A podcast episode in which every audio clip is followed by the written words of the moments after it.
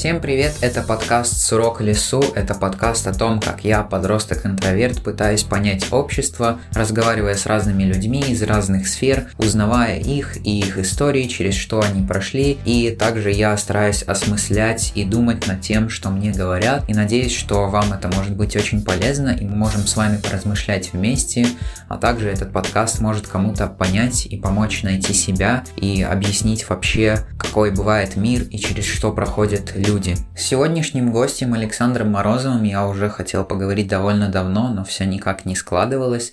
И вообще этот человек, можно сказать, довольно занятый, но при этом он всегда открыт к новым знакомствам, к беседам, к участиям в разных мероприятиях. И так же, как и в прошлый раз, но даже, наверное, более волнительно подготавливаться к разговору с таким серьезным, казалось бы, человеком, которого кто-то знает, кто-то нет, но когда-то он занимал серьезные должности.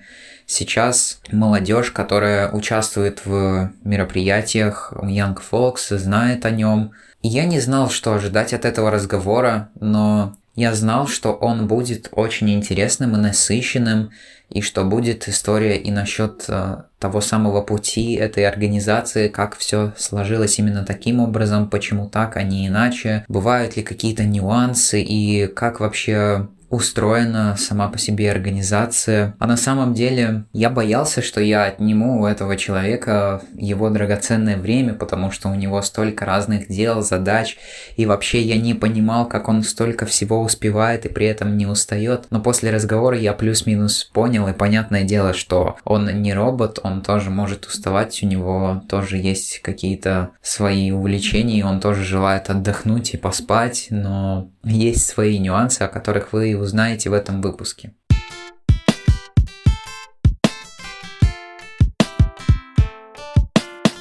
Сегодня напротив меня сидит э, основатель организации Young Folks, э, двигатель и мотиватор молодых людей, организатор множества разных проектов и вообще очень замечательный и интересный человек Александр Морозов. Привет. Всем привет. А, расскажи немножко о себе, чем ты занимаешься, как бы ты позиционировал себя. Ну, мне 33 года, я молод э, душой, как будто бы 19 э, лет, еще как вчера помню, там, свое 19-летие.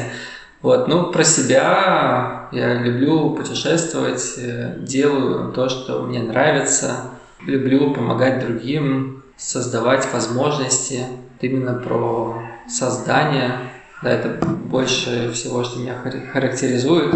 Какие-то реализовывать идеи, то, что нет ничего невозможного. И, ну, в принципе, э, данный этап моей жизни, если смотрим с сегодняшнего дня, что я делаю ровным счетом то, что я люблю, что я хочу, что мне нравится, и стараюсь это проявлять и реализовывать в жизни. Угу. Выходит, э, как вот я понимаю, та же самая организация, молодежная организация Young Folks, э, это организа... не коммерческая организация, которая устраивает э, досуг для молодежи, но, как я знаю, у тебя техническое образование, так? А, вообще очень про образование, если говорить, это такой очень странный вопрос, потому что в 11 классе, когда я был, я планировал, что я буду поступать на хирурга, учиться в медицинском, целый год э, ходил. Сейчас я оглядываюсь, я не думаю, что это было мое желание, это просто было навеяно, не знаю, э, статусом, ну, что врач-хирург, это престижно, это классно. Вот. И я что-то в голову себе вбил, что вот я хочу быть хирургом. Целый год я ходил в Страдане на э, курсы дополнительные химии, биологии, латышского языка. Я сдавал экзамены в 12 классе. И по экзаменам я бы проходил на бюджет, а, но вот что-то вот после сдачи я такой задумался, вот, ну, это же большая ответственность, это всю жизнь надо отдать этому. Так не получится, что одной ногой ты э, там операции делаешь, а другой ты э, свободен по жизни и делаешь, что хочешь. Ну да. Такие врачей такие, они врачи, они в основном и только делают. Да, и операция, вот кровь, как-то я так в 19 лет э, задумался, представил себе все это и понял, что на хирурга я идти не хочу. И передо мной тогда вот целый горизонт э, открылся, представился. Я сейчас вот понимаю всех, не знаю, школьников, которые... Вот я стоял перед тем же выбором, что а вот а куда идти учиться, а что делать дальше. Вот была некая, там, не знаю, мечта, идея быть хирургом, она закончилась, а, а что делать, куда идти? И вот я был перед выбором, я закончил на отлично школу, там было 8, 9, 10, все оценки выше, экзамены хорошо были написаны. И я подавал документы в 5 университетов.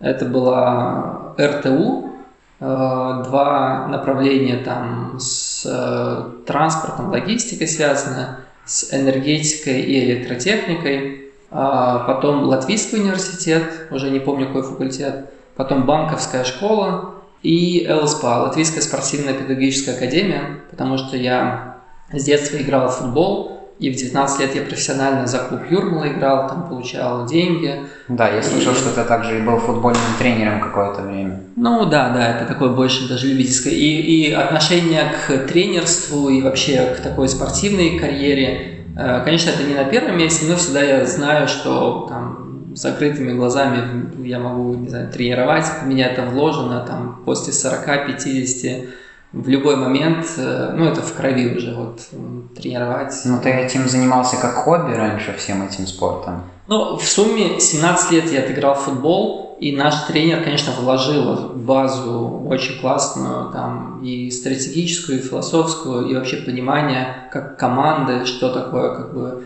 и это, конечно, очень сильно на меня повлияло, и поэтому все, все, все азы, вся база, все понимание, как все устроено – конечно, оно как бы есть во мне и помогает мне как бы тоже по жизни. И тренером я там всегда смогу там стать в любой момент э, своей жизни, если захочу. Но это почему я пошел в ЛСПА. И попал на бюджет я в два университета. Я одновременно учился в РТУ на энергетика и электротехника, просто потому что ну, на, бюджет, на бюджет я попал и в ЛСПА, в Латвийской спортивной академии. То есть ты как-то совмещал учебу и там, и там? А, я совмещал. Первый курс я заканчивал в ЛСПА и заканчивал в РТУ, да, в двух университетах. Параллельно, я помню, в 19 лет я еще играл профессиональный футбол, там были тренировки каждый день, а, и был устроился зубным техником. Сначала курьером, за месяц научился там делать каркасы и уже помогал, и вот э, подрабатывал в то время зубным техником. И еще параллельно после школы мы начали жить вместе в 19 лет со своей теперешней женой Лианой. И как бы, да, помню, что ну, зимой, вот школу заканчиваем мы в мае, а к зиме мы уже начали жить в съемной квартире в Юрмале в 19 лет, сохраняя вот эти два университета, сохраняя э, футбол, сохраняя подработку зубным техником. Это вот параллельно все проходило в мои 19 лет. То есть ты даже уже в том возрасте как-то умел столько дел одновременно и держать в уме, и делать, и там, и там успевать как-то? Ну, я думаю, да, это всегда зарождалось, это некая планка, что чего-то хочется большего, что, ну, если время есть, то его надо использовать. Просто его неэффективно как-то сидеть или э, лениться, или, я не знаю, ну, как бы для меня это было, наверное, неестественно, а куда-то себя вкладывать, что-то чем-то заниматься. И мое понимание, что чем больше ты делаешь, тем больше ты и успеваешь. А, и вот на этих принципах, да, так получилось. А почему бы и нет? Ну, а как ты себя чувствовал в то время, когда ты столько всего, столько всяким занимался? Ну, отлично себя чувствовал. Ну, классно же учиться в двух университетах. Ну, это звучит... Осваивать новую профессию, играть в футбол, жить уже вместе с, со своей семьей.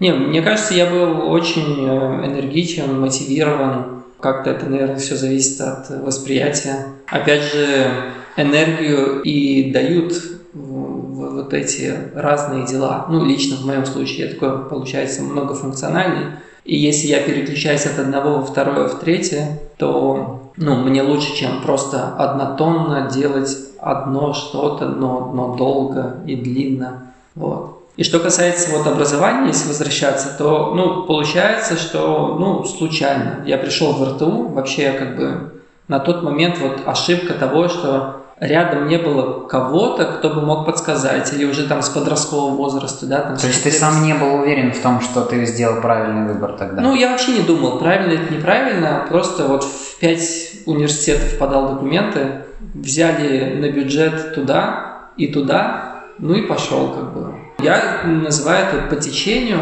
абсолютно случайно, я не был тогда каким, не знаю, там, осознанный выбор никакой-то не делал. Ну и вот меня занесло в энергетику, а, где потом впоследствии в 20 лет я начал работать. Конечно, я ЛСПА первый курс закончил, все оценки сдал без долгов. И так как я начинал работать уже да, на ТЭЦ-2 в энергетике, то ЛСПА я ну, как бы оставил. Мне кажется, туда можно, не знаю, восстановиться, вернуться, но это мне уже больше не интересно. И, конечно, я стал, перевелся на вечернее отделение в РТУ, стал работать на ТЭЦ-2 по профессии и заканчивал бакалавра в Рижском техническом университете. Интересно. И сама вот э, история этой организации Young Folks, которая сейчас уже существует сколько лет? 7-8 год? Ну, мы начали свою деятельность как неформальная группа в 2012 году. Да. То есть сейчас уже в 2014 мы зарегистрировались официально как Бедрево, некоммерческая организация. И вот уже, наверное, девятый год, как мы mm-hmm. развиваем эту деятельность. И выходит, э, это все движение началось еще когда ты ну, работал, выходит так, на ТЭЦ-2. Да, да, это в свое свободное время, вот в 26 лет, это, я даже скажу, одновременно с рождением э, моей дочки. Да, э, В 2012 она родилась, но когда она была еще в животике, я начал проект Young Folks, а моя жена начала свой проект In Bloom. Э, и так получается, что вообще в мире принято, когда рождается ребенок, все наоборот Э, ну, закрываются, уходят из социума. А у нас произошло, что два самых важных э, проекта на, ну, нашей жизни мы, мы с рождением ребенка только начали открыли, начали да. открываться, да. И мы были супер социализированы, потому что во время рождения ребенка, да, там Лия, моя жена, она занимается там цветами, декорациями, там тоже заказы, это все как бы тоже продолжалось делаться. А я, конечно же, а, устраивал десятки мероприятий уже там 2000, с 2012 года.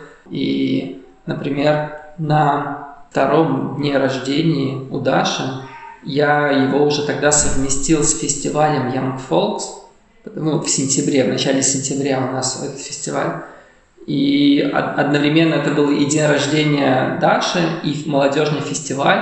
И так получается, что вот уже там на втором дне рождения было там больше, чем 100 человек – которые вместе участвовали вот в этом э, движении. Удивительно, то есть ты как-то совмещал вместе и воспитание дочки, и как-то нахождение с семьей в этом, в создании этих разных мероприятий. Ну, то есть если ты этим, этим занимался, ты же должен был как-то и с женой видеться, общаться и дочку воспитывать. Ну да, так получается. Вот сейчас я вижу, что Даша сейчас 7 э, лет, 8 лет скоро будет исполняться, что если изначально я вообще Young Folk создавал для своего младшего брата, которому было там на тот момент 15 лет, просто организацию там создания среды, хорошей, полезной среды для подростка, чтобы он там мог развиваться, расти, становиться ну, хорошим человеком, то сейчас я вижу, что, возможно, это даже было больше...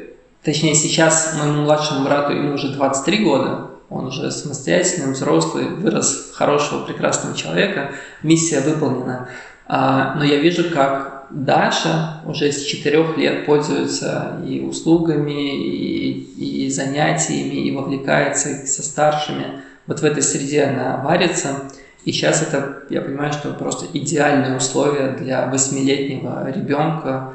Еще впереди на 10 лет заложена такая база, в которой вот она будет развиваться и много чего делать. Как вообще родилось название самой организации? Вообще есть такая песня у Питер и Берн Джон Young Folks называется. Я что-то слышал, да, смотрел то ли песни, то ли насвистывают, да. да, да, да. И вот мы как-то по Латвии там катались, куда-то в поход ездили, и мы как, как раз думали над названием вообще этого движения. И играла по радио вот эта песня Young Folks.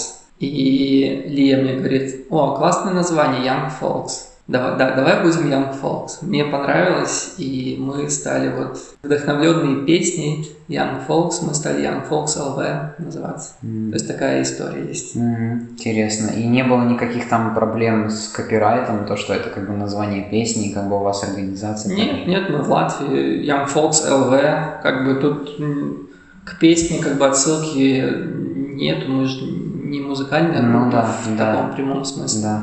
И это название песни, это даже не название группы. А как вот, когда, если немножко назад возвращаться, как ты раньше думал, допустим, работая на том же TEDx2, ты ощущал, что это твое, что тебе там нравится, ну то есть ты там, ну, сколько лет ты там проработал, тоже какое-то время все-таки потратил, как ты вот понял, что может быть это не твое и Угу. Пришел такой выбор. Смотри, э, тут про работу, да, могу рассказать немножко отдельно, так как я заканчивал э, высшее образование, у меня с английским языком было все хорошо, я молодой, перспективный как бы специалист, меня сразу, вот я в 20 лет устроился на работу, меня сразу стали готовить на руководящую должность. То есть я с белой каской, такой зеленый, ничего не соображая, не понимая, уже там меня там к мастерам профессионалам стали ставить э, рядышком, чтобы я учился. И там э, в насосное отделение, в турбинное отделение, там к токарям, ну, в общем, в разные отделения, чтобы я как-то вообще понимал всю специфику. Чтобы видел, как, как вообще происходит да, да, да, эта да, работа. Там с главными инженерами Латвэнерго там встречался, мне рассказывали, откуда вообще вода берется, как это по насосной системе, как вообще, как, как город отапливается, для чего ТЭЦ нужен, что такое вообще генерационные режимы, как именно ТЭЦ-2, что еще в Латвии есть. А, и это такая общая масштабная картинка, которую как бы я понимал тогда мне позволяло как-то ориентироваться. И если какой-нибудь слесарь, он работал уже 30 лет, но он был только в котельном отделении, и он знал только, как вот менять э, там, задвижки или вот что-то, как кон- конкретную работу. У него в голове даже он мог, мог не задумываться, а куда вот эта, не знаю, пара или вода идет дальше, или откуда наберется. Его да. задача была на Его задача, да, его это устраивало, он знал свое дело, он был профессионалом, или там сварщик, например, да, он знал, как там варить э, нержавейку или какие электроды, как это делать. А меня, ну, готовить, ну, понятно, как, как. И руководители, и я вот такое масштабное, просто процессное мышление про все, как бы стал понимать. И это, конечно, мне тоже помогло дальше ориентироваться во всем этом. В 23 года меня поставили, была реконструкция ТЭЦ-2 нового блока, советские машины, которые с 73 года, там 4 турбины по 100 мегаватт, их э, закрывали и строили новые блоки, такие современные по 400 мегаватт, там General Electric газовая турбина, Шкода паровая турбина. И это все прям с нуля строилось. Меня поставили руководителем на коммишнинг, это пусконаладочные работы. Так как, опять же, я знаю английский язык, я руководил, мне было в подчинении 60 человек, сварщики, слесари, электрики и токари. С одной стороны, вот была команда рабочих, профессионалов, очень классных э, людей, и с другой стороны была команда инженеров, э, испанцев, мексиканцев. Ну, то есть там были и свои, и чужие. И Бредрол, и Бредрола, да, они как бы нас наняли, мы были их руками, я был посерединке, который каждое утро получал десятки разных задач для тех, для тех, для тех, и мне надо было как, не знаю, диспетчер, менеджер, координатор распределить эти задачи и решать любые проблемы. То есть вот если что-то кому-то надо, или есть какая-то проблема, причем или с левой стороны, или с правой стороны, я тот человек, который должен был это решить. И вот за два года сутками проведя вот на стройке, я там знал каждый вентиль, как пускается станция. Я также потом впоследствии обучал Латвэнерго операторов, и я там знаю всех главных диспетчеров. Меня испанцы хотели тоже забрать э, к себе дальше там по карьерной лестнице, там в Екатеринбурге они строили станцию, ну, по всему миру. Это, это Ибридрола, испанская компания.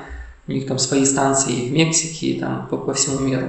Ну вот, после строительства вот этой станции в 25 лет э, я стал руководителем нового блока. Мы занимались обслуживанием, ремонтами, аварийными работами, как бы субподрядчики у Латвэнерго. И так как я все там, я ее построил, как бы, ну, участвовал в процессе, я там с нуля абсолютно все знал, что это, ну, достаточно просто дальше было. Я, может быть, не знаю, мой карьерный рост остановился уже вот в 25 лет, когда, когда как бы вот после меня был руководитель участка, был директор департамента и владелец всей компании. То есть расти, по сути, уже было некуда. И ты тоже спросил, ну, следующие пять лет, я скажу, что 10 лет я проработал в энергетике, следующие пять лет были достаточно, ну, не то что легкими и, и простыми, но было все понятно, что если есть какой-то проект, есть какая-то задача, ее надо решить. У меня была группа, бригада э, ребят, которые выполняют обслуживание, был помощник, и мы это как бы вместе все делали, каждый месячный план должны были выполнить, и если все хорошо, то все хорошо. Если какая-то проблема, то, то надо было ее решать. И вот тут интересный момент. Э, за месяц до своего 30-летия я просто... Вот 10 лет прошло который я отдал вот, вот, вот в энергетику. И хорошая зарплата по латвийским меркам. Есть помощник, есть машина, есть бензин на, на машину. Должность тоже довольно высокая. Должность высокая, как бы да. Как будто бы, ну вот мечта карьериста какого-нибудь. Но я задал себе вопрос, вот, а следующие 30 лет своей жизни, вот я взял до 60 лет, вот, вот чем я хочу заниматься, с какими людьми я хочу быть, где я вообще хочу находиться. И ответом не было вот э, проводить время вокруг этой э, трубы, заниматься там, зарабатывать кому-то миллионы, потому что выше своей зарплаты ты не зарабатываешь, да, за 10 лет я не стал миллионером, я не купил себе дачу, я там, у меня 20 дней отпуска было в году, ну и все, и также в системе, когда ты находишься там с 8 до 5, плюс какие-то аварийные работы, ты должен свое время отдавать для вот, э, ну, для кого-то, чтобы кто-то зарабатывал деньги.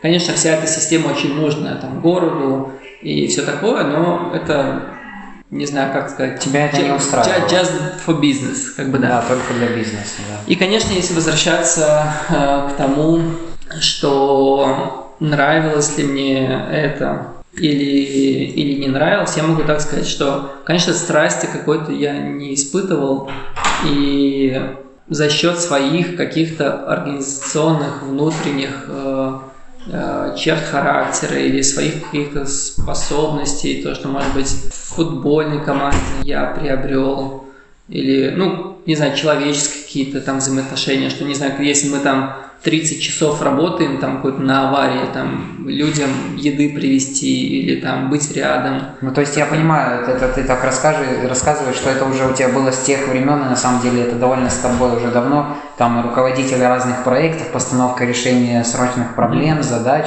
именно как и ощущение себя в роли лидера в том числе. Да, но, но я не технарь, да, и мне вот железо, и вот я не вижу в этом, как бы, конечно, технологический процесс это круто, но лично я не инженер там узкопрофильный, или я там не фанатею чтобы заниматься или там продавать кабеля, или трубами заниматься. Но да? технического образования да. у тебя нету, нет? Нет, у меня РТУ, Рижский технический университет, я же получил бакалавр, энергетика и электротехника. А, ну ты не ты все равно технарем себя не считаешь. Да, не считаю, потому что для меня больше это проявлялось в моем э, руководстве, это общение с людьми, это координация, коммуникация, это организаторские способности. То есть у меня были люди, профессионалы, которые могли выполнить технически любую задачу, а моя роль в этом все равно была вот эта коммуникация. То есть я нашел себя в этом. И я бы не сказал, да, что я фанател от этой работы. И поэтому вот за месяц до 30-летия, когда я себе задавал важные вопросы и понял, что ну все-таки нет, это не мое, а на тот момент Young Folks уже было 4 года, и я решил написать э, увольнительную, там, по собственному желанию, что я ухожу с работы. И для меня это стало, ну, как бы, да, таким смелым решением, потому что я уходил, ну, в никуда по поводу финансовой стабильности, потому что есть семья, ее надо кормить, там, за квартиру платить.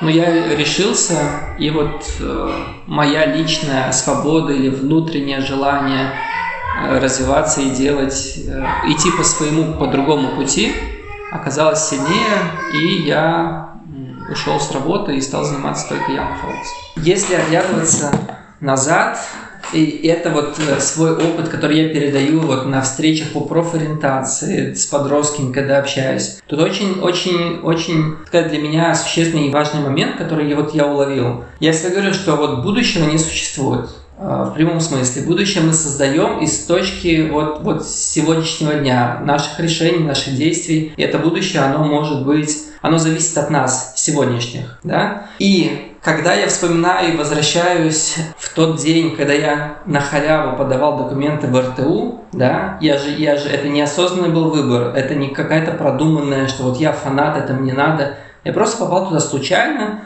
как попадают, не знаю, 85% может быть молодых людей, когда они на четвертом курсе понимают, что они не там учатся, вообще они не то хотели, не с теми людьми находятся, просто попали туда случайно. Я называю это по течению. А почему они туда попадают? Ну, большой вопрос, потому что там и со школы связано, с образованием, что никто этим не занимается, никто не задает им вопросы, никто не помогает, рядом нету людей, кто подскажет, что там уже в 14 лет можно там быть волонтером, исследовать себя, понимать себя и копать в этом направлении. В школе как бы ты получаешь оценки контрольные и заточен совсем не на, не на себя, не на свою личность, не на исследование своих интересов и понимание там, своей будущей профессии, ты занимаешься там другими образовательными э, вопросами. И также я. Вот в 19 лет я был совершенно незрелым, я не знал себя, не знал своих интересов, хотя я многим занимался, как будто бы, да, но самое главное, я не понял, что же я сам хочу,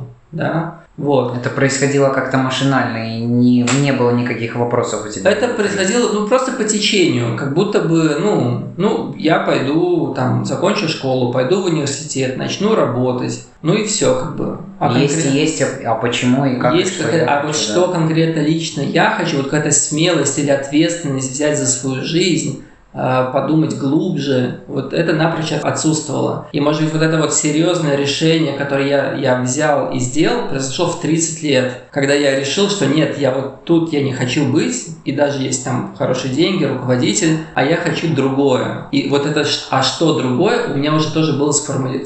сформулировано, да, и я вот этим другим и начал заниматься. А когда сейчас я прихожу в школу, Смотри, в пятом классе, в седьмом классе, в девятом классе, в двенадцатом классе ребята, школьники, они 85% а, они не знают, куда они хотят пойти учиться. Они не знают, чего они хотят. Это точно так же, как я в 19 лет. И вот если в седьмом классе не знает, то через 5 лет в 12 он тоже не узнает. Он останется в той же самой точке, потому что он ничего не делает для этого. Само по себе это не приходит сам по себе не получается, что вот я не знал в седьмом, а в двенадцатом я узнаю. Нет, в двенадцатом те же 85% они не знают, куда идти. И когда я вопросы им задаю, а почему вы не знаете? Как бы, ну, такой ступор, как будто бы, ну вот, а почему они не знают реально? А кто должен знать? У меня такое тоже было похоже как-то, когда я был в младших классах, я думал, ну, и родители говорили, и окружение как-то, и в школе спрашивали, ну, а кем ты будешь в будущем, кем ты хочешь стать. И как-то, ну, я не знаю, я не знаю. Ну, и тоже вроде, а почему? И как-то не думал. И в тот момент я думал, что этот ответ придет сам по себе, что я ничего не должен для этого делать и сам вдруг осознаю. Но потом как-то я начал осознавать, чего хочу я, я вообще начал понимать, что как-то я существую. Мне кажется, у каждого подростка есть такой переломный момент, э, там, 14, 16, 17 лет, когда он так э, понимает, что есть его, он сам, что у него есть свое мнение, есть свои интересы, с которыми он хочет считаться. И тогда уже приходит понимание того, что есть что-то, чего хочу лично я сам для себя. И я начинаю изучать, что нравится мне, я прислушиваюсь к своим ощущениям, к своим эмоциям, и тогда уже ищу и копаю в разных сферах. Но у маленького количества людей такое происходит. Да, да, конечно, это не у всех. И если ты один, и как бы да, ты можешь образно там строить какую-то успешную карьеру или ну, как-то быть далеким от себя и от реальности, и что-то себе надумать, и чего-то ждать. Что сейчас дядя придет, миллион долларов тебе даст в чемодане, и все будет хорошо. Mm-hmm. И ты такой сидишь, учишься, в школу ходишь, ну и все, потом наступает 12 класс, экзамен, потом также университет проходит, и потом ты такой понимаешь, что ну окей, а что дальше? Ну, ну в общем, да. Но я тут хочу такую привести пример, который мне нравится, который я рассказываю на курсах по профориентации.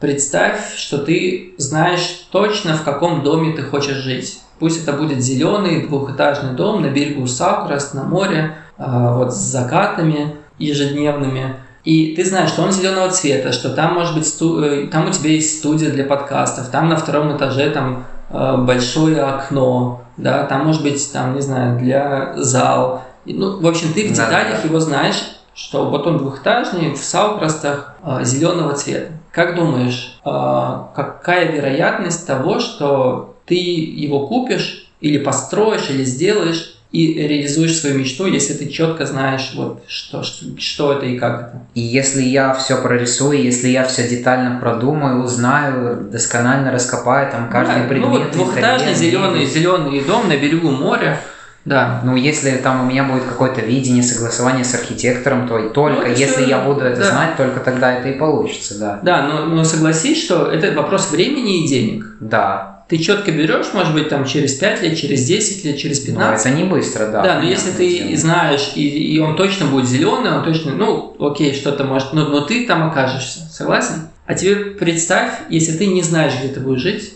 ну вот не знаешь, как бы, ты об этом не думаешь, или ты понятия ты вообще не имеешь, где ты окажешься, ну, где ты будешь жить, то какова процентная вероятность, что ты окажешься в зеленом доме на берегу Саукрас, вот в этом двухэтажном доме, именно в этом. Ну, дело в том, что само по себе возможность сделать именно такой дом, как вот я, допустим, в том примере придумал, она очень маленькая. Если я не буду этого знать, то это да. там очень к нулю стремится. К нулю стремится, да. Смотри, ты окажешься где угодно, ты где-то, но ты, будущее с тобой случится. Ты окажешься или в Мару будешь жить, или в, на пятом этаже в Малосемейке. Но ты на него не повлияешь. Или, или уедешь в Барселону, в Нью-Йорк, или вообще по всему миру. А, ну, или в частном доме, там, в Даугупилсе, в Латгалии, хутор себе купишь, да? Ты окажешься где угодно, только не в этом двухэтажном зеленом доме. Ну, очень-очень-очень. Вот если ты на халяву вдруг так, ну, это очень маленький. Да. Очень, согласен. А теперь представим э, и перенесемся к профессиям. Представь, что ты не знаешь, Кем ты хочешь быть? Вопрос, где ты окажешься? Куда я попаду? По случайности. Ты окажешься да. где угодно. Или продавцом в Максим. Где-то есть один факт, где-то, но ты окажешься. Будущее случится или менеджером там в логистике, Тебя или будет потребность в деньгах, и или, или уборщиком, да. или директором банка, или предпринимателем, или спортсменом, кем угодно, кем угодно. Ты где-то окажешься. Вот я попал в такую ситуацию, что я оказался руководителем на ТЭЦ-2 на халяву, случайно, я просто там оказался. Я мог бы, если бы я выбрал банковскую школу, тоже поплыл бы по течению. Я бы, может быть, стал также руководителем какого-то отдела там в каком-то банке, да? Или если бы я ЛСПА стал продолжать, я бы там стал тренером. Где-то бы я оказался, но это было бы по течению. Это было бы случайно. Это вот как в том, я бы не жил в двухэтажном зеленом доме, где я хочу, а я бы вот жил в малосемейке в Плявниках, там на пятом этаже или где-то в другой стране, да? То есть жизнь бы со мной случилась, ну, случайно. Будущее бы случилось, но, но не то, которое бы я хотел. Не то, которое ориентировано на мои желания, не то, которое создано мною. И вот эта ловушка тех всех ребят, кто не знает, где он будет, они живут по течению, и это не их выбор. Это ну, отсутствие ответственности, отсутствие создания своей, своего будущего. И они оказываются где угодно, но не факт, что это прям попадание того, что они прям этого хотят.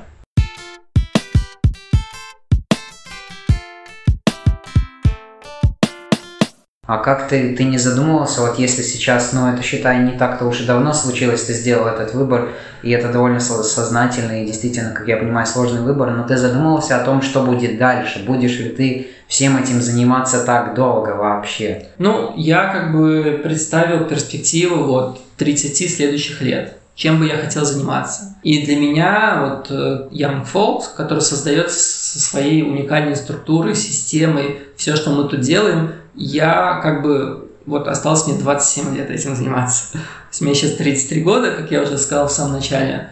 Но я абсолютно не жалею. Э, вот три года обратно я сделал выбор. Ни одного дня. Я больше работаю, я вкалываю 24 на 7. Но зато там мы делаем то, что мы хотим. Это абсолютно такая широта возможностей. У нас нету потолка ни финансового, ни какого-то не знаю, по возможностям. Мы, правда, делаем, что нам нравится. Конечно, мы ограничены ресурсами, но это все в течение времени может увеличиваться, уменьшаться. Если мы там два года назад не могли осилить какой-то проект, то спустя два года у нас появились новые люди, новые ресурсы, мы уже можем, возможно, там взяться за реализацию этого проекта. Ну да, получается, что конкретно сейчас я делаю то, что я хочу, я, делаю, я нахожусь там, где я хочу, и мы путешествуем по миру, а, мы помогаем молодежи, мы создаем среду, мы, э, мы создаем рабочие места, как бы не все получается, не все там идеально, но вот это вот чувство свободы, чувство кайфа, когда глаза горят, что ты вот захотел лагерь на 8 дней сделать у моря и позвать туда всех сопричастных там в команде Young Folk, кто хотел бы помогать, развиваться, ты берешь и это делаешь. И это получается. И это не кто-то там делает и, и, и ты даже понятия не имеешь, и туда там как-то, ну, как бы случайно попадаешь, а ты являешься создателем, инициатором, и все, ну, если бы не было тебя, не было бы всего этого. Или если бы не было людей, команды, кто это создает, это ваше будущее зависит от вас в прямом смысле. Что мы вот этот источник мероприятий, проектов, все, все чего, на, нашей жизни. Это вот как раз твоя фраза о будущем мне напомнила похожую фразу насчет того, что вы по сути создаете, э, что твое окружение оказывает на тебя значительное влияние. То есть очень много чего, особенно в жизни подростка, зависит от его окружения, не столько от э, него самого, потому что именно окружение довольно сильно формирует человека. И таким образом вы, создавая положительное, благоприятное окружение для всех, просто рождаете, у вашей организации рождаются более творческие, веселые, позитивные люди, все они вместе объединяются и приносят... Да, соглашусь. Одна из вообще ключевых и базовых вещей, чем мы занимаемся, это мы создаем среду. Среда, по-моему, она просто определяет. И вот за 8 лет просто, ну, это, это невозможно сделать за один день, да. И вот та среда, которая создана для подростков, для молодых людей, для лидеров, это как такой даже как социальный лифт. Это я, я вижу или, или вообще как, как, например, если ты один, у тебя как бы, ну, у каждого подростка, ну, что есть? Есть школа, друзья, одноклассники, есть родители и какое-то хобби, может быть, да? Какие-то три таких разных сообщества, и то небольших, там, может быть, там, по 5, по 10 человек, ну, в среднем. И если даже человек талантливый или что-то хотел бы, или что-то, или, или просто хотел бы что-то сделать, очень сложно как-то, не знаю, пробиться, или он вообще не понимает, к кому обращаться, что делать, кому писать, как создавать. Ну, это правда очень сложно. И это даже если с предпринимательством мы смотрим, открыть там свой стартап или запустить свой стартап, то ты как бы со своим базовым окружением в подростковом возрасте, ну, если у тебя не родители не предприниматели, то у тебя совершенно нету никаких знаний и, и, и умений, и контактов, и связей. И чтобы добиться успеха, возможно, там минимум тебе надо там 2, 3, 4 года в это вкладывать,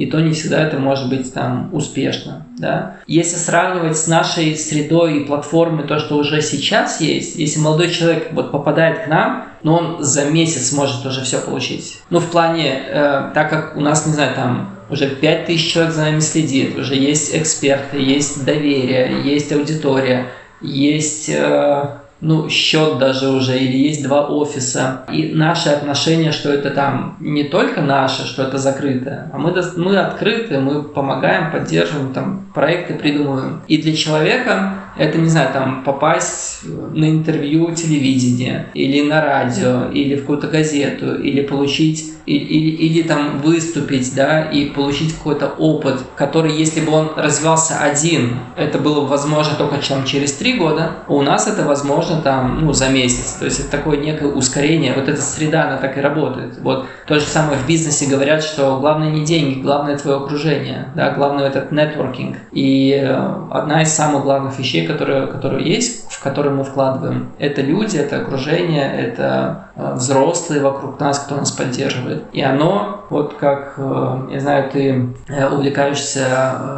вопросами там, космоса, науки, Вселенной, да. как Вселенная расширяется, вот так и среда, она, она тоже увеличивается и расширяется. И эти процессы, они еще более ускоряются. И что есть сейчас, это не сравнить с тем, что было 5 лет назад, да, но это начало и не сравнить, что будет еще через пять лет. Но это невозможно себе представить. Да, но если вот в таком же темпе, и мы видим просто на глазах, как, как происходит развитие, и, и наши возможности увеличиваются, что, ну, да, я верю в то, что надо продолжать работать и, и в будущем, ну, создавать свое будущее, оно, оно прекрасное. Да, э, еще, конечно, так слушая, звучит-то все очень позитивно, но, безусловно, есть какие-то и такие свои нюансы, допустим, деньги. Если ты ушел с официальной работы, где у тебя был стабильный заработок, то на что ты живешь сейчас вообще? Ну, изначально это тоже все связано, нам, нам многие задают вопросы, вот очень многие НГО, да, это неправительственные организации, бизнесы, а потому что они все выживают. У них, они, ну, кто-то обанкротился, у них нет денег, за ну, так как это не бизнес, да, они социальные проекты. Нам даже из-за границы пишут, хотят с нами там э, пообщаться, вообще узнать, как мы живем, процветаем, развиваемся. Успех в том, что у нас есть пять источников э, дохода. Ну, это я слышал. Родители, магазин, э, какие-то иногда фонды, там, думы очень редко. Что еще? Я не знаю такое. Да, смотри, э, когда, когда, когда я только в самом, в самом начале начинал, я, у меня были такие розовые очки, я думал, подростки это наше все, это просто будущее, потому что это вырастают и, и врачи, и депутаты, ну, под, за подростками просто весь мир стоит. Ну, нам, нас все будут поддерживать, потому что это такой классный проект, ну, это, это Первое, во что надо вкладывать, это в подростков и в школьников в образование. Но я очень быстро разочаровался, потому что всем все равно. Ну, спустился на землю, так Спустился сказать. на землю, снял розовые очки, и я понял, что никто никому просто так или даже не просто так денег не дает за то, что мы такие классные, за то, что классный проект, за то, что мы помогаем, время свое тратим, всем все равно. Даже у тех, у кого есть миллионы денег, они, вот написано бесплатно, будь, они придут бесплатно, написано 2 евро, они дадут 2 евро. Если пишешь «помогите там на поддержку аренды или на какой-то проект» – ноль. Как бы там, ну, 2, 3, 5 человек, там по 5, 10, 15 евро, но это, это совсем не те суммы, которые могут спасти и, и дать выжить. И когда я это осознал, что опять же все в моих руках, все в наших руках, и мы переориентировались с того, что нам дадут, на то, что а давай мы заработаем сами, и мы сами будем стараться себя содержать. Мне кажется, это вообще э, ну, нас спасло, а то мы могли бы уже давно там обанкротиться и, не знаю, закрыться. И, в общем, ну, переориентировались, и наши позиции, то, что мы проводим курсы, мы проводим лагеря, наши ребята там всевозможные занятия ведут. У нас там есть и испанский, французский, китайский, латышский, английский. Ну, неформальное есть, образование. Есть занятия по плаванию. В общем, около программирования, там занятия музыкой, э, в картоне рисование, академический рисунок. То есть около, может быть, 15-20 позиций, где мы предлагаем занятия, курсы, и родители за них платят. Да, то есть с этого мы выплачиваем зарплату преподавателям, которые преподают, и остается что-то э, на аренду помещений, что-то в Фонкинг Falls. Но я не скажу, что мы там в каких-то плюсах. Там, там это какая-то небольшая часть. На одном этом мы бы тоже не выжили. Да? Поэтому это вот первый такой источник, но он зато какой-то процент, там может быть 20%, 25% он дает, и там есть потенциал развития. Второе – это пожертвования. Да, мы очень любим запускать краудфандинг э, на какие-то наши проекты, чтобы люди, кому мы нравили, нравимся, могли нас поддержать, э, кто нам доверяет. Да, там тоже нету каких-то огромных сумм, но там Например, вот э, латвиец, программист живет в Германии, там может нам 100 евро перечислить, просто потому что он понимает, как в Латвии плохо живется, какие зарплаты, какие возможности, он нас там поддерживает. Или родители могут тоже перечислить какую-то сумму. Например, за прошлый год, за 2019 год, мы собрали где-то 3600 евро пожертвований и, и дали Максы. Это как бы членский взнос и изъедуемся да, 3600. Из расчета того, что в год нам на содержание нашего молодежного центра и вот художественной мастерской и неформального центра надо 15 тысяч евро. То есть с этой позиции мы закрыли 3600. Это тоже, только с этим мы бы не выжили, да? Но это ну, такая приличная часть, 3600 ежегодно, как ну, мы получаем. считай, да. Еще 20%, да. То есть это еще приписывается к тем там 20-25%. Да. да. Третье направление – это может быть какие-то конкурсы, какие-то проекты. Там Рижская дума нас признает, э, что мы там одни из самых активных, вручает нам награды, как золотой партнер – или за, за работу с молодежью, как инкубатор лидеров. Вот мы получили в январе приз за 2019 год за, за работу с молодежью. И мы какие-то, может быть, там 4-5 проектов, ну, от Рижской думы, может быть, вот Lab Клейбес департамент, это тоже Рижская дума, только другой департамент. У нас есть какие-то проекты, где они тоже небольшие, и только на них выжить невозможно. Да? Но какой-то процент, там, какой-то один месяц в год мы можем покрыть с этого проекта аренду помещений, например, mm-hmm. и уже классно, да, уже еще там плюс 20%, там 25%. Четвертое это направление Erasmus+, там тоже как бы, ну, связано это с молодежными обменами, со стратегическим партнерством, а, там тоже, ну, как бы невозможно на этом зарабатывать, ну, лично у нас не получается, потому что молодежный обмен там вообще нету зарплаты, ты там волонтер, но там зато выделяют финансирование на покупку билетов там, для 40 человек, там, из пяти стран, если подростки приезжают, там, с 13 до 30 лет уже в этом всем можно участвовать. Ну да, допустим, как на, на питание, на, там, да. проживание, питание, билеты. Да-да-да, вот возможность как Таня, все, когда да. там не тысячи какие-то, но какую-то часть денег все равно на деятельность, на материалы, на аренду помещения тоже можно перекрывать, закрывать или там что необходимо там купить по канцелярии. И это тоже, конечно, вот в разрезе нас, что у нас есть вот эти раздробленные э, источники дохода, это является тоже существенной частью. Без Erasmus мы уже как бы, ну, мы бы тоже не смогли уже как это полноценно двигаться вперед и, и развиваться. Ну и пятое направление – это спонсоры. Мы не оставляем все-таки эту идею, что у больших фирм с большими деньгами э, прописана в бюджетах там социальная ответственность, если, ну, для них даже те же 15 тысяч, если у них там, ну, миллионы в оборотах, ну, это смешно должно быть. Но пока что вот нас одна коммерческая фирма проспонсировала, Инфограмм, это Прези, Prezi американскому купил латвийскую компанию Infogram. Это стало как бы ну, его частью. Prezi это там, где презентация. Это где презентации интерактивные, да, да, да, очень классные. И вот можно сказать, что Prezi совместно с Infogram ом нас, э, на, нас поддерживает уже второй год. И, например, во время пандемии и ковид-ситуации они нам перечислили полторы тысячи долларов просто без вопросов, просто на, без какой-либо отчетности просто на счет перечислили деньги на э, аренду помещения. Как бы, ну, это очень классно, и, и тоже мы вот закрыли месяц полностью аренду помещений как бы в Young Falls. Это тоже огромный плюс. И вот, вот из этих пяти источников мы, конечно, разрабатываем. У нас есть Young Folk Shop, где мы там продаем колечки, продаем наш мерч, там байки. Но там иногда, да, это, конечно, не такие обороты, чтобы там вкладывать в общий бюджет или там, чтобы, чтобы было хоть какой-то там процент даже, ну, помогал. Но свой потенциал, там огромный потенциал. То есть можно развивать, вкладывать, что мы и стараемся делать.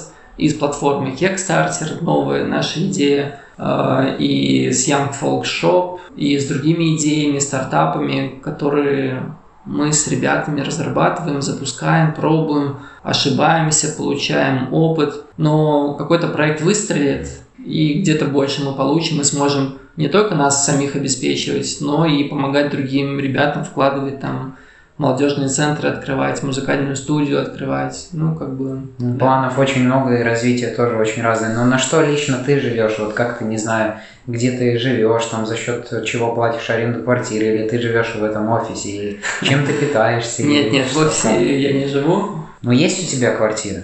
Да, есть квартира, мы ее купили, э, когда нам было еще там, 22 года совместно с женой. И там до сих пор живете? Э, там живем, да, но планируем переехать в центр. Это наша такая, что, зачем мы покупали в районе квартиру, надо в центре покупать. Ну, это сейчас. Но это, это тоже своих денег еще думаем. стоит, и чтобы это все заработать, да, смотри, таким ну, образом. Э, сейчас, смотри, у нас как бы с командой тоже все прозрачно. У нас очень много ребят-волонтеров, у меня самого нету трудового договора, дарба лигумс. Я не получаю как администрация ежемесячно какой-то стабильной одной суммы, а, просто за то, что я там руководи, руковожу Young Folks. Но у нас есть разные проекты, или разные, вот мы ведем хозяйственную деятельность, или как какие-то, ну, назовем это, да, мероприятия или проекты, где есть бюджет, и откуда мы можем получать деньги, если есть на финансирование. Ну, например, приезжал к нам э, Ася Казанцева или э, Станислав Дробышевский, да. например, да. Это как отдельный проект. Или какой-то мы можем там концерт организовать, допустим, где есть платный вход, где есть платный билет. И с этого мы можем тоже получить э, прибыль, ну, как остаться в плюсе, а не в минусе. Или есть какой-то, например, проект там с Рижской думой, где есть прописана позиция проекту воды ТАЙС или Яумnieшу, или молодежный сотрудник, к примеру. Эти проекты, они не вечные, и они не долгосрочные. Они могут быть на полгода, могут быть на год, например. Могут быть там на пару месяцев. Но если в сумме мы делаем какую-то работу по какому-то проекту, и там у нас прописана зарплата, а, то мы можем эту зарплату выплачивать. Понимаешь? И таких проектов может быть там 2, 3, 4. Но это все равно нет какого-то стабильного, как ты сказал, заработка, что вот ну, строго у себя стабильного столько. нету, да, но вот три года уже Но как-то живу. существуете, и, и нету долгов особо. Как-то как стабильнее становится. Вот в прошлом году зимой мы вышли зиму с минус 2000 евро. Э, и нам говорили, вот, как бы платите, или мы вас выселяем. Ну, долг уже накопился. Да, да, да. Ну, мы кинули краундфаундинг, собрались с ребятами, с командой, что делаем. Это тоже такая задачка классная. Ну, мне очень понравилась эта ситуация, э, потому что она позволила придумать какие-то новые решения. Нету безвыходных ситуаций, да, и мы попробовали что-то по-другому. Мы поискали, где найти деньги. Написали там пяти людям, ну, где мы знаем, что они точно с деньгами. Кто-то проигнорировал, кто-то там ничего не ответил, ну а кто-то поддержал. И за счет краудфандинга, который мы тоже запустили, мы вот эти 2000 набрали, зимой справились, и как бы на лето у нас уже там есть городские лагеря, как бы там уже полегче, попроще. Там мы уже как бы летом мы в плюс немножко выходим, что нам позволяет там осень и зиму немножко переживать. А вот сейчас, этот год, у нас уже мы занялись стратегическим планированием бюджета наперед. Сейчас мы каждый месяц, э, у нас есть финансовый аналитик, кем мы просчитываем вот все расходы, все доходы, все позиции, э, расписываем и это позволяет нам э, планировать и рассчитывать вообще, какой у нас бюджет, какой наш, э, где мы в плюсе, где в минусе. Насколько чтобы, разгуляться можете. Чтобы планировать на будущее и, и, и понимать и закладывать э, вот, вот это, ну, суммы, что мы можем себе позволить, а что не можем, что нам выгодно, а что невыгодно. То есть это уже как в серьезных каких-то фирмах, где это существует с первого дня. Мы сейчас это тоже вводим в наш НГО и планируем по-взрослому тоже вот так при, привить себе стабильность. Интересно, mm просто я, я буду, может быть, тебе казаться так выступать в роли такого плохого полицейского, mm-hmm. или как это назвать, просто буду, ну, я думаю, ты и слышал, просто многие думают, ну да, выглядит так с первого взгляда все позитивно, все хорошо, и как-то странно, когда нету никаких каких-то минусов таких mm-hmm. значительных, то есть э, действительно ли все проходит так гладко, что никто не уходит там э, Э, с грустным лицом, со слезами, или что там прям какие-то жалобы не пишут чуть ли, и что действительно ли все так гладко и хорошо проходит. Ну, по поводу, может быть, не знаю, персональных или вот э, людских э, коммуникаций, да, вот взаимоотношений да, с людьми да. внутри да. нашей организации – Конечно, есть э, какие-то кризисы, конечно, есть точка роста, да, конечно, есть, э, ну, я так скажу по опыту, что, ну, не все такие прям альтруисты, ну, да, этом-то и не дело. все такие идейные ребята. Ну, и, ну, конечно, хорошо живется вместе с нами, и мы в одной лодке находимся с идейными ребятами, с теми, кто понимает и готов, и вообще как бы для кого деньги не первичны. Потому что если к нам кто-то приходит и говорит, я хочу тысячу евро, мы такие, как бы, ну, сори, извини, у нас... У нас мы тут сами уже мы, мы не можем тебе, как бы, э, не, ну, да, мы не можем тебе тысячу платить, и, и за что тебе наперед, как бы, платить. Но мы говорим, философия, такая, что ну давай мы можем вместе заработать. Но это не будет через два дня. Вообще, чтобы тысячу зарабатывать, ну, может быть, год пройдет или полтора, это надо постараться, надо засучив рукава, там, 24 на 7 попахать, чтобы самому с какого-то своего продукта зарабатывать тысячу. Не просто в оборот, а вот ну, прибыль, чтобы тысяча была. Да, да, да. Как мы знаем, что бизнесы, которые вкладывают, они там через три года могут только ноль в ноль выходить. И потом у них плюс идет. А тут как бы, да, мы не, не с каким-то огромным бюджетом, чтобы просто там тысячу наперед платить. Это вот тебе знаменитый пример, я не знаю. Ну, ты по-любому слышал компанию Tesla и Илона Маска. Они, по-моему, вот только-только вот сейчас я читал новости, они только сейчас в ноль вышли с продажей машин. Ну вот, смотри, и так же само, конечно же, есть, есть разные характеры у ребят. Есть те ребята, кто у себя в голове что-то придумал, надумал, ты, может быть, тебе это может быть знакомо. Вот ты не знаешь наших правил внутри, а у нас все свободно, у нас все просто, правда, без каких-либо... Ну, главное, чтобы было желание, а, открытость и как бы, ну, в команде работать, придумывать и все, нет никаких подвохов. Mm-hmm. Да, тут ребята, например, в офисе, тут не я как директор командую, что это можно, что нельзя. А ребятам ре- реально все можно. Там, и неважно, тебе 15 лет или 20 лет, но можно, конечно, есть э, рамки ответственности. Если ты там, ну, можно в том плане, что ты там присматриваешь, можно, что ты там посуду за собой моешь, что ты там ничего не крушишь, не, не пьешь алкоголь, там тусовки не устраиваешь. В таком созидательном направлении можно. И, конечно, не, вс- не всех устраивает, что там мы там э, не устраиваем тусовки и там и, и не, не, не напиваемся, не пьем да, алкоголь, да, например, да? Дело, да? Или что у нас там, ну, конечно, мы тоже там какое-то курение, это вообще, вообще не, не запрещаем. Конечно, каждый вправе может как бы там делать, что, что хочет. Ну, как-то, если ты хочешь, то ты должен уважать интересы других. Ну, конечно, тут просто у нас фокус совершенно на другом, на развитии, на обучении, на зарабатывании денег, на взаимопомощи, поддержке. И как бы зарабатывание денег, оно тоже присутствует, но мы все понимаем, что, ну, возможно, там полгода, год – и нет никаких гарантий, но, но все открыто, все зависит от тебя самого, как бы, если ты заработаешь 100 тысяч, но ты увидишь, что, что ты 100 тысяч заработал, мы так не будет, что мы тебе, не знаю, будем платить зарплату 200 евро, а 100 тысяч твоих заработанных мы возьмем себе. Нет, ты как бы, если ты начинаешь какой-то свой проект, какой-то свой бизнес, э, понятно, ты становишься соучредителем, ты становишься руководителем этого проекта. И понятно, если ты заработаешь 100 тысяч, то там 50 тысяч будут твоих, а 50 тысяч будет, не знаю, на другие проекты, на развитие инфраструктуры, на аренду, на, ну, на рекламу. Ну, все будет как бы, не знаю, ну, в моем понимании э, справедливо, открыто, по-честному. Вот. Но у каждого вот эти рамки, они, они другие. Кто-то может считать, что там 90% его, а, потому что он все делает, не знаю, а 10% только там, не знаю, он может отдать. А, и то не начав ничего делать, уже рассуждает о там дележке какой-то, да? Или, ну вот в таком плане. Интересно, что просто вот тот позитив, то, что вот как реально вы все так хорошо о себе рассказываете, как действительно так и есть, и как я понимаю, когда вливаюсь в эту среду, понимаю, что это действительно так и есть. Я до сих пор не могу поверить, что есть такие люди, которые занимаются таким, и как среди всего негатива, что сейчас есть в мире, вообще во всех сферах, что есть такая хотя бы одна организация, которая хоть что-то такое полезное и действительно хорошее делает, и это просто что-то невероятное, что такое действительно есть, и есть ли у вас вообще какие-то такие конкуренты, если их можно так назвать, или похожие организации, вот как вы, которые... Ну, есть молодежный сектор. Там может быть около 10 молодежных организаций, там и латышскоговорящих.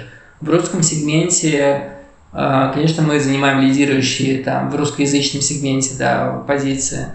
Но а, в чем как бы вот уникальность и в чем я не вижу похожести, в том, что у нас нету рамок, да, мы выходим за пределы и там и и э, стартапы запускаем, и какие-то новые проекты, идеи, и мы не ждем.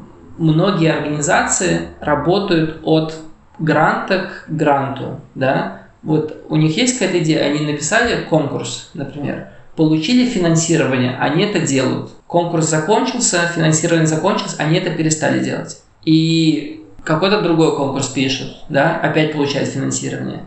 И как бы так получается, что там есть в администрации, там, не знаю, три человека взрослых. Нету какого-то долгосрочного развития. Ну, может быть, у них 3, 4, 5 проектов параллельно идут, но они зарабатывают себе на зарплату. Это администрация, взрослые люди, которые пишут проекты для молодежи, но, но нету там комьюнити, нету того, что сама молодежь реально является администрацией реально сама является соучредителями, запускают свои, ну, то есть, ну, они сами на передовой являются, да, сами могут пригласить Асю Казанцеву, там, в 18 лет писать ей, договариваться, покупать билеты в 18 лет, как бы без какого-то посредника. Ну вот, и в таком ключе, конечно, мы уникальны, и там и, и, и с Италии, и с Белоруссии, и с России, как бы за нами следят, и мы там встречаемся, рассказываем о нашем опыте.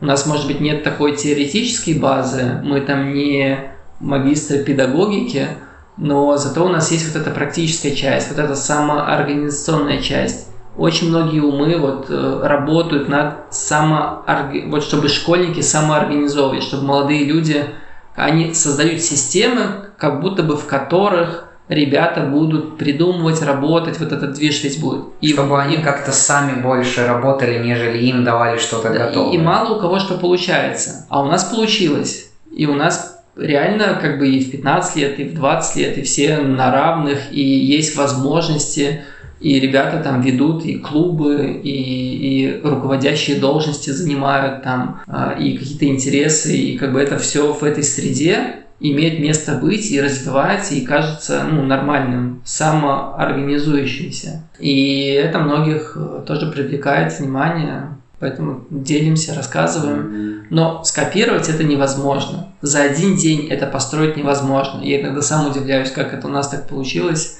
Э, второй раз, может быть, и, и не получилось бы. Ну, в этом-то интересно, что чтобы такого достичь или чтобы чего-то похожего вообще. И я, я лично почему-то уверен, что это выйдет за границы Латвии. Сейчас ты уже сам говоришь, что с вами из-за границы общаются, что это станет чем-то, ну, таким более известным. Потому что, ну, даже странно, что нету особо в других странах, никто не говорит о занятии с молодежью. То есть именно о каких-то таких организациях или о просто каких-то мероприятиях. То есть есть что-то такое государственное. А вот что-то именно как внутри... Ну, НГО-сектор, он на самом деле огромный э, за счет Erasmus плюс проектов, за, за счет путешествий, но... Население стран об этом, мне кажется, не настолько информировано. большей части это и остается в рамках проектов, да, нету вот локального комьюнити да, развития, да, да. как бы. Ну, очень классные проекты, очень разные. Есть там и ДНС в Дании, и там Медуниверситет в России, как бы, ну, много разных есть проектов. Но все они уникальны сами по себе. И классно быть такими тоже первопроходцами, потому что мы там идем и развиваемся, как чувствуем, каждые три месяца меряем, меняем немножко ориентиры. И как бы, ну это здорово, это классно создавать и быть источником. Особенно интересно вот э, как вы адаптировались к ситуации во время вируса, что перешли, как-то перенесли значительную часть мероприятий в онлайн, устраивали онлайн-конференции. И в связи с этим даже э, круг людей, который наблюдал за вами, как-то, которые познакомились с вашей организацией, уже вышел за пределы Латвии, выходит. Разве ну, так? Да, да, правильно. В, к нам в клуб вступили там подросток из Киева, на встречах из Америки, из Колорадо, там Даша участвует. Тоже семья присоединилась, вступила в клуб, и, например, если у нас 4-6 вечера, то у них 8 утра, и она участвует в, ну, в наших мероприятиях из Америки. Mm-hmm. То есть тут э, границы расширились. Да.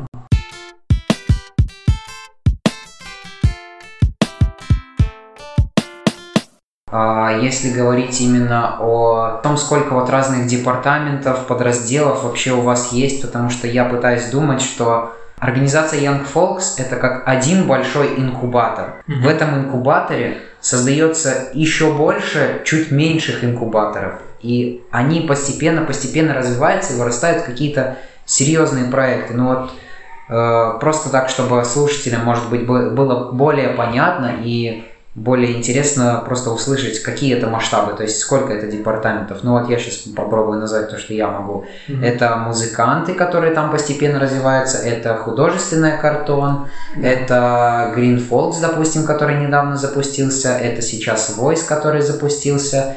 Это что еще? Urban Folks. Urban Folks, да. Это занятия с детьми, Young Folks Kids. Да, да Young Folks Kids. Дальше Young это... Folks Sport. Спорт. И внутри них отдельная сильная категория Young Folks Runners. Да, это как отде- отдельная да, планета. Да. Как бы, да. А, образование, может быть, там языки, вот это вот. Ну, неформальное нет. образование в плане Erasmus э, и проектов. Ну, это в целом неформальное образование. Да, да, да. Ну, примерно, наверное, я тоже что-то... Что ну, да, столько... можно, можно отдельно вынести еще Young Folk Shop, что мы как, как mm-hmm. продаем наш продукт. Mm-hmm. Ну, 10 таких. Или вот ключев. что интересно, я еще слышал и видел, был у вас какой-то такой проект, назывался он Dream and Do. Да, Dream and Do. Это существует вообще сейчас? И а, Ну, вообще-то мы пропитаны этой идеей, это на базе Dream Square. Раньше, в 2014 году, я тоже был одним из основателей, мы запускали Dream Square, такой проект, э, вступить в который надо было написать 50 своих желаний. И это был твой пропускной билет. И потом там вот 80 человек заполняли, писали 50 желаний, и следующие, например, 6 месяцев или там 9 месяцев задача всех была исполнять свои желания всем вместе. Потому что не, многие желания повторялись, например, там человек там 7 хотел прыгнуть с парашюта. Вот 7 человек мы объединились, получали какую-то скидку и могли прыгнуть с парашюта. Или 12 человек хотели там учить английский язык. Объединяли в группу, находили преподавателя. Себестоимость, конечно, как бы тоже была дешевле, потому что мы готовая группа была. Uh-huh. Вот, Dream and Do и вообще Young Folks, он тоже живет на ценностях того, что мы делаем, что мы хотим, мы исполняем свои мечты. Мы в прошлом году побывали в Нью-Йорке, путешествовали по Исландии, э, в Барселоне, Грузии, там, в Норвегии. Э, сейчас в январе мы летали в Иорданию, были в древнем городе Петра, и всю Иорданию проехали. А где это Иордания? Иордания это рядом с Израилем, Иран там тоже рядом, а, Там му- му- мумию снимали в древнем, в древний город Петра. Там такой прям, э, ну, как, не знаю, как город даже с такими колоннами, храм, не знаю, в пещере, в скале, как бы, да. Mm-hmm. Ну вот мечтали, ну, побывали, организовали. Да. И вы сейчас и открыты к новым таким предложениям, если вам что-то кто-то предложит, там, допустим, тоже какой-то свой список ну, мы смотрим, да, конечно, видишь, по желаниям сложно, потому что это занимает ресурсы, и у нас никогда не было того, что мы за тебя там делаем это, да? Ну, понятно. Это в первую очередь работа над собой, очень классно там через три месяца заглянуть тоже в свой список и посмотреть, может быть, что-то там половина исполнилось, там, или 10 желаний исполнилось.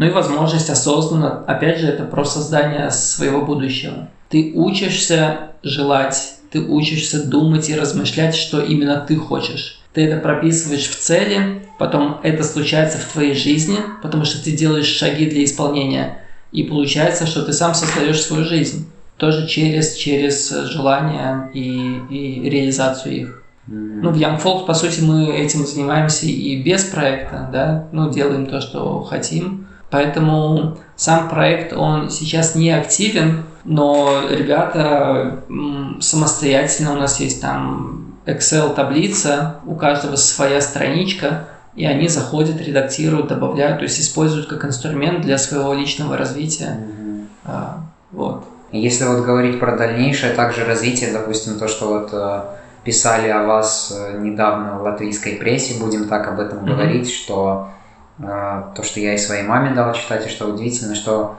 э, ваша организация планирует именно расширяться вообще по всей столице Латвии, в Риге, там разные такие молодежные центры стоит строить на базе разных контейнеров, то есть это реально такое серьезное расширение, не только как-то там вот этот э, офис здесь и офис mm-hmm. картон молодежи, ну это и творческой студии рисования и искусства, а именно вообще как такие молодежные полноценные центры. То есть да, это вы там подали мы, какой-то верим, проект? Мы верим в молодежь и верим, что а, голос молодежи, он и место для развития, среда, да, мы как бы ну, защищаем интересы самой молодежи являемся самой молодежью. я от лица 300-400 как бы ребят э, говорю.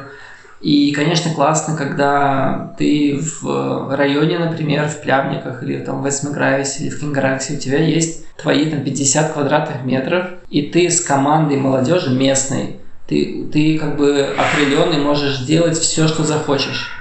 Любые идеи, там, да даже что-то подкрасить, бабуле помочь, или футбольный турнир устроить, или что-то видоизменить. Плюс это как бы, когда есть люди на улице, это сразу увеличивается безопасность, это какие-то, ну, это жизнь происходит, и детей больше становится, и там, не знаю, может быть, там на поляне там ворота сделать, да, или сетку повесить, ну, и за этим присматривать. Потому что если ты там живешь в районе, да, сейчас это происходит как, не знаю, как гетто, ты там ну, но у тебя есть вот эти рамки, и как бы ты не знаешь, что за пределами. Да, и ты, ты не объединен, ты не знаешь да. соседей, ты как бы э, и сам по себе ты тоже ничего не можешь сделать, потому что откуда у тебя деньги, откуда у тебя связи, ты можешь не знать, как это все происходит. А если есть такое место и среда, где ты это можешь реализоваться, а, там веломастерскую да, сделать, чтобы там был всегда инструмент, как гараж для общественного пользования Зачем каждому покупать шуруповерт или там какую-то там, не знаю, пилу, если можно там на один раз в полгода, если тебе это надо, ты можешь всегда в этом месте знать. Или там копировальная машина тоже, чтобы была, чтобы не ездить в копи про там в центр. Mm-hmm. Ну, в общем, в, в общем, да, я верю в эту идею, и что эта идея, она сможет стать самоокупаемой э, на базе вот и клубных взносов, и, и ну, вот, вот этой системы, стратегии, которая существует в Young Folks – которая себя зарекомендовала, то, что вот мы ну, стабильно живем и развиваемся, мы будем переносить это и на, на районы, и такие локальные проекты. Просто вот две вещи хотел отметить, потому что вот лично я даже, мне просто самому иногда некомфортно, даже я как бы вижу, если есть что-то платное, я понимаю, за что требуют деньги, но просто нет такой возможности. И мне не очень приятно, когда мне дают что-то платное бесплатно. То есть я чувствую, что я как-то, ну, не додаю что-то организации и тем мероприятиям, и поэтому есть такое как-то чувство некоторого дискомфорта. Ну, угу, я могу прокомментировать это то, о чем я говорил, что опять это у тебя в голове. Не у всех это есть, да. Это, это как бы у тебя, ну, у тебя в голове ты что-то построил, что какие-то правила, что плохо, что хорошо, что можно, что не можно, что комфортно, что некомфортно. Если будет нельзя, или если будет нам в ущерб или некомфортно, мы просто не предложим такую возможность, понимаешь? А если есть эта возможность, и она говорится вот в этом случае, в этом, это не значит, что на все мероприятия сейчас там вход так, так будет, ну, да, да, или да. мы можем позволить. Но если это есть возможность, то надо спокойно себя чувствовать и, и не думать, что, о, я что-то не додал или там я что-то должен. Нет, это ты тоже помогаешь, там время вкладываешь, кому это поможет. Ну, возможно, многим поможет. Но ты Я же... создаю подкаст с целью того, чтобы люди вдохновлялись и удивлялись, что э, немножко расширить свой кругозор, как я это пытаюсь лично делать, почему я устраиваю эти такие индивидуальные беседы, будем так говорить, что я стараюсь быть более открыт к обществу, но опять-таки это сложно так сказать, но просто стараюсь узнать других людей, чем они живут, вот какие они проекты создают, чем они занимаются, через что они mm-hmm. прошли. Это также может и вдохновить других людей, тем более помочь и как-то присоединиться к Young Folks. Да, поэтому если ты как бы, ну, по-честному, искренне как бы вкладываешь, делаешь, это, ну, это можно сказать, что мы занимаемся там, вкладываем в общее дело. Поэтому пользоваться внутренними ресурсами Young Folks абсолютно, особенно если это доступно, возможно, и говорят, что, ну, можно посетить э, мероприятия какие-то, я бы без зазрения совести спокойно бы этим пользовался бы, обращался бы, Хорошо. участвовал бы. И, ну, работал бы с собой вот с этим отношением, что вот я что-то не заслужил, или это почему, ну, кто знает, ты, ну, и так много вкладываешь, в будущем, может быть, что-то как-то поможешь, подскажешь, ну, я бы к этому относился проще. Потому Хорошо. что если нельзя будет, или у нас не будет возможности, мы тебе это так и скажем. Угу. Ну, все же просто. Угу. Можно, да, да можно. Хорошо. Нельзя, это понятно. нельзя. Да. да. Это хорошо, что этот нюанс поговорил. И во-вторых, просто, что я тоже думаю, почему эти молодежные центры важны. Потому что в основном э, распространение знаний вообще о том, что ваша организация есть, и все, что вот это продвижение, в том числе, все происходит через интернет, через соцсети. И не все могут там тоже, допустим, сидеть в том же Фейсбуке или Инстаграме, или просто mm-hmm. знать, что как-то на вас так случайно наткнуться и э, присоединиться к вам. И поэтому такие молодежные центры тоже... Дадут оглас, да-да-да, и займут свое место в нише, я согласен. И еще, знаешь, даже если в Фейсбуке нас найти и не побывать внутри, то ты себе там напридумывать можешь, как бы ты видишь только фотки или какое-то описание но ты понятия не имеешь, как все работает. Что за что этим может, стоит. Что за этим стоит, какие, какие возможности, да. Поэтому за нами многие там три года, четыре года просто наблюдают, но не вовлекаются, не приходят. И так, о, я за вами уже там два года слежу. Ну, окей. Следи дальше. Да-да-да, но пока он не поговорит, пока он не поймет нашу внутреннюю структуру, что возможно все и прямо сейчас включаться, работать, не то, что мы за кого-то работаем, нет, мы предлагаем, ну, давай работать вместе. Но это, это 24 на 7. Мы не отдыхаем, не прохлаждаемся, мы, мы вкалываем, это сложно. Но это по кайфу, если особенно ты занимаешься и находишь любимое дело, это всегда классно. Вот как раз я что хотел тебя раньше спросить, и ты как э, так хорошо к этому подвел. Вот ты так долго этим всем занимаешься, так упорно вкалываешь, и нету ли у тебя каких-то проблем со здоровьем, с переработкой? Как ты вообще отдыхаешь? И есть ли у тебя как-то свободное время на хоть на что-то, на себя лично? И... Ну, Потому что ты как будто только во всем этом и творишь. Слушай, такой формат, что я вот завтра могу там на Сарему уехать, мы там с семьей накануне, например, придумали и потом уехали на три дня э, на Сарему на машине. Или можем там, я к ребятам ездил в Голландию просто там на, на три дня, просто и, и их поддержать. Э, то есть, да, мы много, ну, я много работаю, но в то же время, так как я сам создаю и влияю на свое время, я в любой момент могу создать время для отдыха или время для встречи с тобой, или много дел, но всегда есть время, когда там мы ничего не делаем, или когда оно неэффективно проходит. Именно поэтому мне было такой некоторый дискомфорт тебя отвлекать от каких-то важных дел и занимать... Нет, нет, абсолютно. В любой день, в любой момент я могу найти хоть 6 часов на что угодно. И смотри, мы очень много там спортом занимаемся. Я сам с удовольствием присоединяюсь э, к бегунам, там, бегаю. Не, не каждый день, но, но регулярно. Или вот мы недавно там на каноинге ходили, или на яхте плавали, или в гольф играли. Или мы устроили 8 дней отдыха на берегу моря там. Но все равно тебе же параллельно надо как-то работать или какие-то рабочие там вопросы, что тебе Да, пишут, но, но это не это же не вагон разгружать. Ну то есть это не так много этой работы. Это просто удовольствие. Это просто, это, это дает силы. И времени отдохнуть, э, ну, тут даже лично для меня, мне надо учиться отдыхать, да, и планировать отдых, потому что я, ну, такой, как можно назвать, не знаю, э, трудоголик, да, и черпаю от этого тоже силы. Но путешествия, э, спорт, общение с ребятами, какие-то моменты совместные – тот же восьмидневный лагерь у моря, ты хочешь не хочешь, ты приходишь на закат, ты общаешься, ты там пьешь чай, а, ты у костра сидишь. То есть именно ну, часть того, что ты конечно, организуешь, ты от этого тоже конечно, конечно, конечно. Ну а, а как на природе можно не отдыхать? Ну да. Ну это естественным образом получается. Mm-hmm. И ты когда, да, такие моменты там фильм на, на открытом небе там смотришь, ты и, и кайфуешь тоже. Это на самом деле довольно важный момент ты проговорил, потому что это очень для меня такое личное, такая реальная проблема, с которой я пытаюсь справиться. Это вообще как отдохнуть и как чувствовать себя отдохнувшим, и что ты восстановил силы. И как раз таки то, что ты говорил, что мне сложно найти какое-то одно занятие или просто, что реально восстановит мне силы, но вот мне по кайфу бегать, я от этого получаю удовольствие. Мне по кайфу записывать подкасты с людьми, общаться, я как-то таким mm-hmm. образом отдыхаю.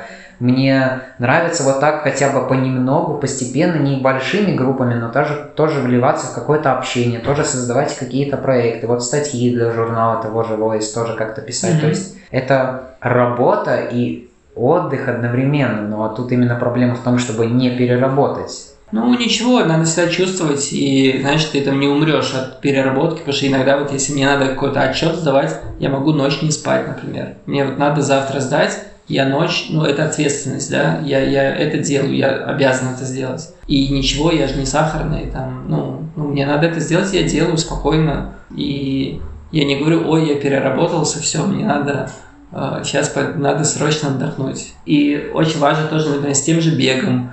И не, не делать там, знаешь, что циклично на автомате, а, ну, а правда, да, для удовольствия. И, ну, это, это тут такая тонкая грань, она присутствует, что мы всегда можем немножко в крайности уходить, но мы же можем это отмечать, подмечать, всегда себе возвращать. Главное это замечать, да. Ну да, никогда не будет там точного вот этого вот этой границы, когда сказать, вот нет, все, я тут, я устал, мне надо там э, поспать. И ты вот, допустим, сейчас ты не чувствуешь себя уставшим? Нет, полон сил и очень круто, как бы, ну, это хорошо, это хорошо. И еще там 500 дел сейчас буду делать раз. Прям глаза горят, чтобы начать их делать. Понятно. Да. Хорошо. Огромное тебе спасибо, что согласился со мной поговорить, встретился и решил уделить свое время в общем, да, было очень интересно поговорить. Спасибо, до новых встреч. Да.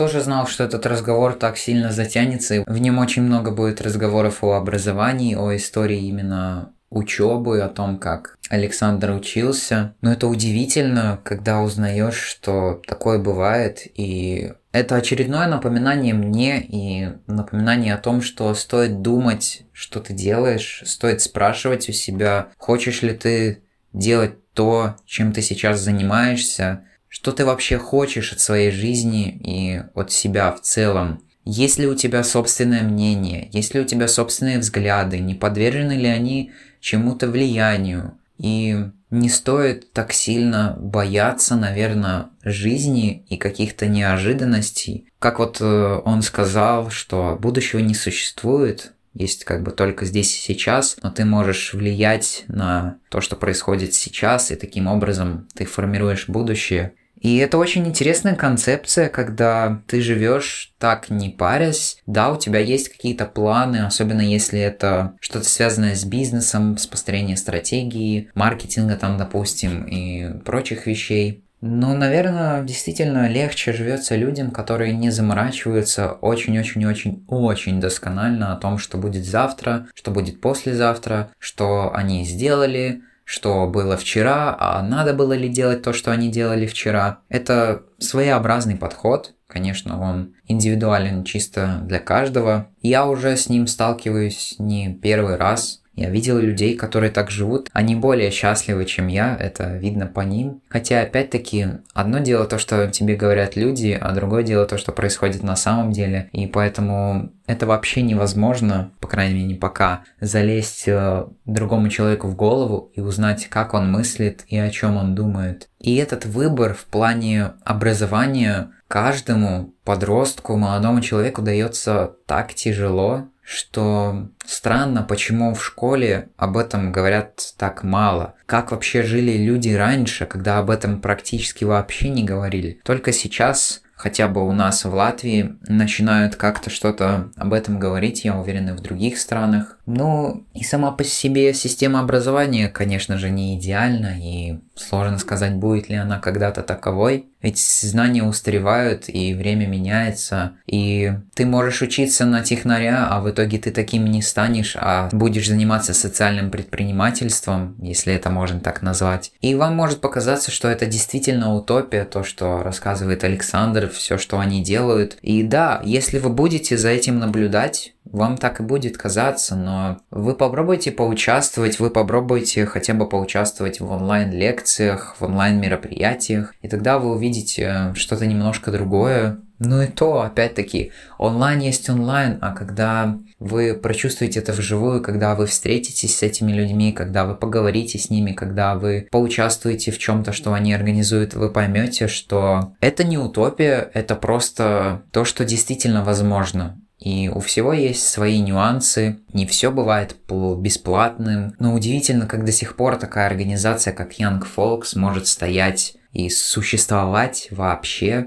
Это удивительно. И интересно, знают ли родители своих подростков, просто родители детей о том, что творится в молодежном секторе в разных странах, о том, какое развитие в нем есть, есть ли оно вообще, о том, что предлагают для молодежи, потому что, как мне кажется, все-таки население не так информировано об этом, и это не есть хорошо, потому что в итоге мы не знаем, какие у нас есть возможности, и что мы можем использовать, и чего мы можем достичь. Просто создание маленькой группы, создание чего-то небольшого поначалу, и когда ты надеешься, что Просто твоим знакомым и близким будет приятно от того, что ты делаешь, а в итоге это разрастается в огромную организацию, которая имеет огромное количество направлений, которая охватывает большой круг людей, и несмотря на то, что он уже большой, он будет еще больше, и тебе просто страшно представить, куда это разрастется и до куда это вообще дойдет. И ведь это только начало, это только начало того пути, и несмотря на весь тот негатив, что творится вокруг, очень важно находить такие позитивные моменты и такое позитивное общество людей, которые пытаются хоть на секунду закрыть глаза от того негатива и просто радоваться за счет того, что они есть и за счет идей, которые у них рождаются. И когда доходит до их воплощения, то происходит что-то удивительное и невероятное.